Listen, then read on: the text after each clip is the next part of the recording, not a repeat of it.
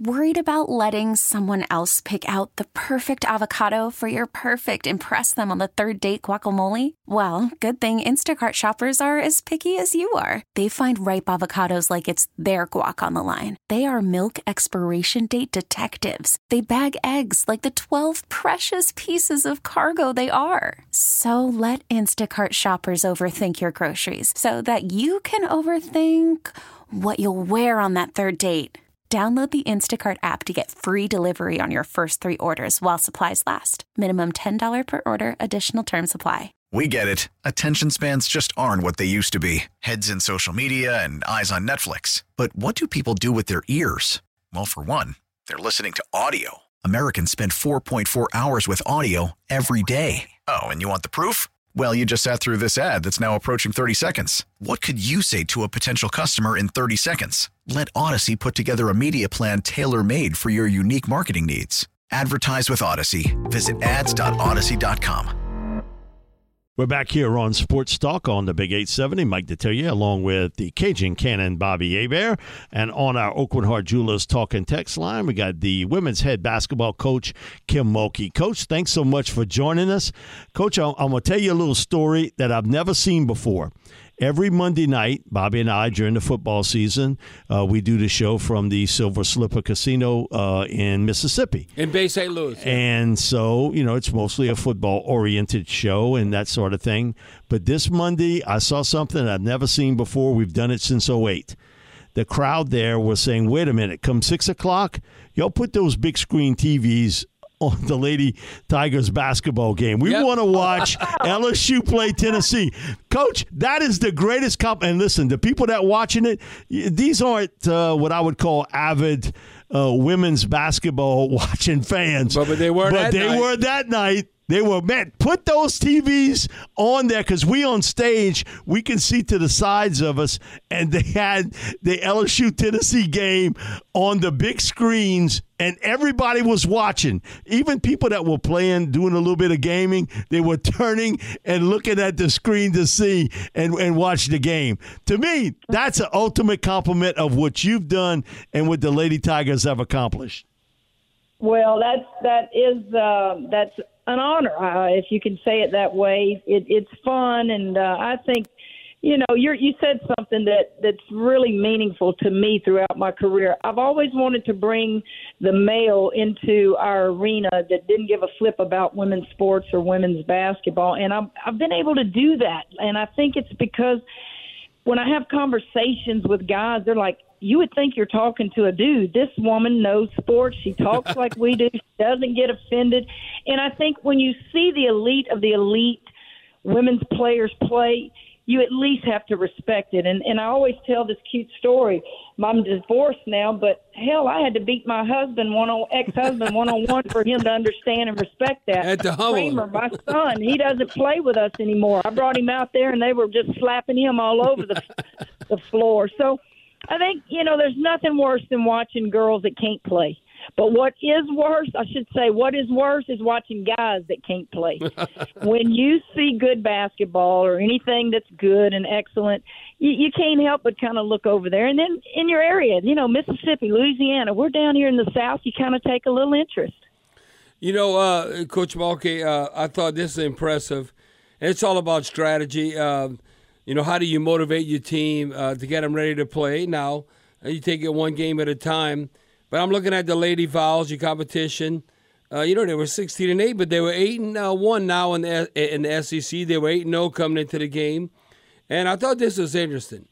Uh, unbelievable tough schedule uh, with five of their seven losses. Uh, teams currently that were ranked no lower than number 17 in the AP poll and three in the top 10. And uh, you look at the Vols were picked, but to finish second behind a reigning national champion South Carolina, ahead of LSU in the preseason predictions. So uh, obviously, uh, you didn't forget that. You declared your team an underdog. Well, that's rightfully so, considering the preseason rankings. So is that also from the mental perspective, how you deal with the team and say, look, no one is ex- expect you to win? Because we're Well, Tennessee in their tradition and, and looking at the preseason rankings and all that stuff. First of all, it's not tradition. I throw tradition out the door. When Pat Summitt no longer coached, that Right. tradition is gone. What it was is they should have been selected in front of us because they had more experience.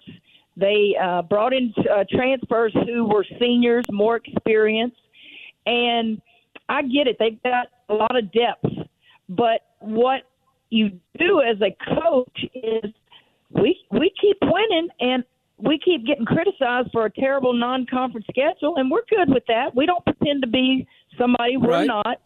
So you say, why aren't we the underdog? Just because we're ranked third in the country, have a net of three, really, you know, we were picked third in the league. So if we beat them according to the predictions of the coaches in the league, then we're doing something we weren't supposed to do. So I'm not throwing things out there just to stick on a wall to try to motivate them. I'm throwing out things that were the truth. They were picked to finish ahead of us. Now, uh, Coach Balke, uh, to I don't. I take the Dennis Rodman approach uh, that uh, rebound, you got to want to rebound. Everybody wants to shoot or they want to score. I thought this was interesting uh, that you look at Tennessee, how they were structured. Uh, you know, you commented on that. They were, you know, outstanding on the boards. They had four starters uh, taller than six feet. And then I look at uh, the, the Volunteers out rebounding LSU, uh, which entered the game with the second best rebounding margin in the SEC at plus 22.1. And in the first half, it was 27 to 20 in the first half, including 12 offensive rebounds. What did you tell them at halftime? Because uh, you kept this, that kept the score close, so to speak, but then you asserted yourself on the boards and you had a 25 to uh, 11 advantage in the second half. What did you do? You light a fire on them or what? Well, I didn't. I didn't wait. If you watch that game closely, I didn't wait till halftime. I got up from a squat when they had five offensive rebounds right there in front of our bench, and I was adamant. And I called a timeout, and I lit a fire in them at that moment. They were out rebounding us. They were out hustling us to lose ball. So I didn't wait till halftime. When you get somebody at, on your home floor that gets five offensive boards right in front of you, it's time to call a timeout and light a fire then. So I did it then. And then when we went in the locker room, I explained to them, here's what you're not doing. Angel Reese, you're a double double every night. Well, you got four and four. Well, yeah, you're guarding a player that's away from the basket, but you still got to turn around and go get us some rebounds. Uh, and then she ends up with a double double in the second half. You know how many rebound offensive boards Tennessee had? Two. Two. Oh, was whoa. quite- Hello. Quite a different half. Yeah, that, that, that that's awesome, Coach Balky. Looking at, uh, you know, Alexis uh, Morris had a career high 31 points. You talk about Angel Reese, kept her streak of consecutive double doubles going with 18 points, 17 rebounds. Is that something that uh, you're not asking too much? I- Is she considered what they call the Bayou Barbie? Is that is that Angel Reese? Where they go the Bayou Barbie, whatever. I mean, whatever that means. But all I know is That's you- what you- ESPN uh, uh, uh, engaged her as So you Bayou expecting you expecting a double double from her because she has that ability. Well, she hasn't not had one in every game we've played, so everybody does it. And I don't know who gave her the nickname of Bayou Barbie, but it fits. We live in the Bayou. She's beautiful. She's got that Barbie doll look and those beautiful eyelashes and makeup and all the good stuff that I guess people describe Barbie to look like. Uh, but she she came out in that second half and was a different kid. You, you know, uh, Coach Balke, uh, I can tell you, I know you never look ahead, uh, but I'm gonna look ahead because I'm a fan, and I think a number of LSU fans will look at this. And it just so happens, man, I wish y'all were playing on a Saturday, but but but, but I'll uh, tune in on a Sunday. Uh, look at the, the collision, uh, so to speak, in Columbia against number one University of South Carolina. It's looming. Um, we got to wait and see what's going to come about. But man, that they scheduled that game Super Bowl Sunday. I mean, I, Well, I, they done it. They they did. I think our game is before Super Bowl starts, so Right. maybe that'll give people a, a chance to watch, you know, that that game and then tune in to to the Super Bowl. Um, yes, the fans, I get it. They're looking for that game. I understand it, but you know, I'm thinking about Georgia's uh, matchup zone tomorrow, and they press you in a two-two-one or one-two-one-one the whole game. So yes, I understand, but I'm going to make the make it perfectly clear, Bobby. South Carolina is so good. I don't know that anybody can beat them. Will we fight like heck? You better believe we will.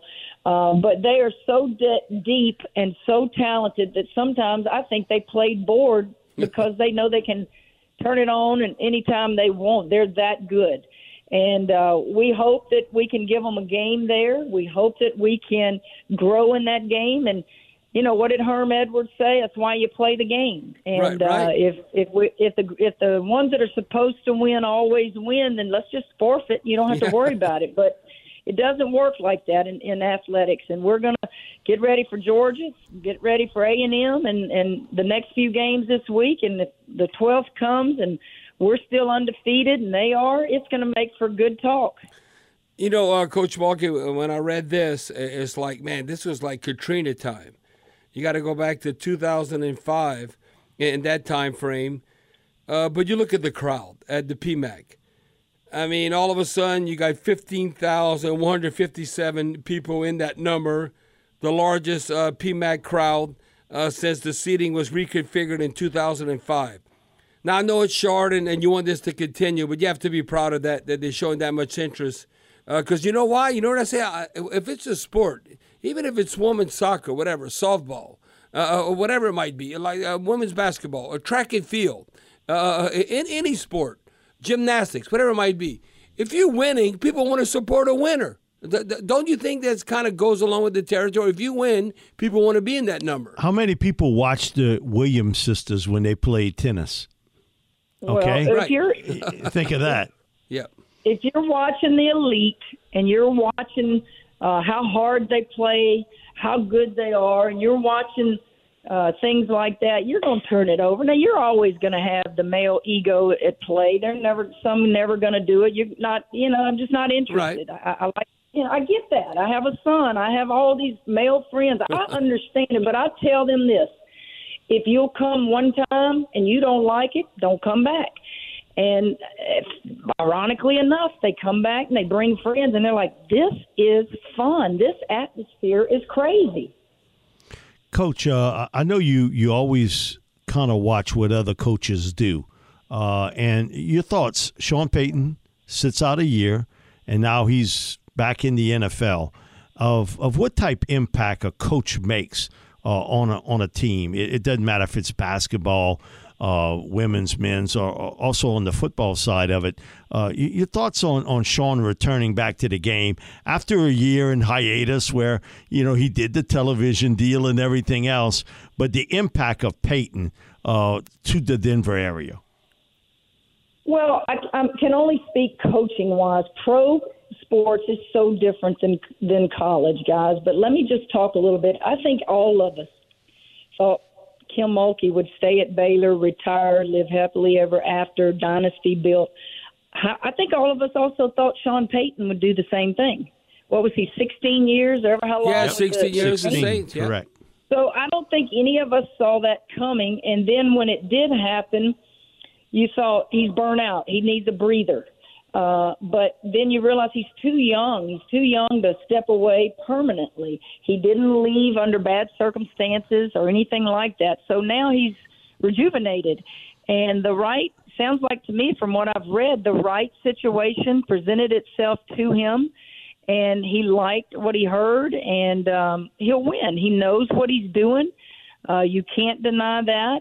Uh, what you will tell him is, bro, have you ever shoveled snow in the morning? We'll take hurricanes anytime over snow. Oh, he's got to hire somebody to do Yeah, that. Yeah, yeah, he's he's not going to do that, Kim. He's going to get some. He's got to have some Yeah, yard but man it's to still, do that. it's still cold, baby. I'll take these hurricanes and tornadoes and floods and everything else to wake up to that cold every day.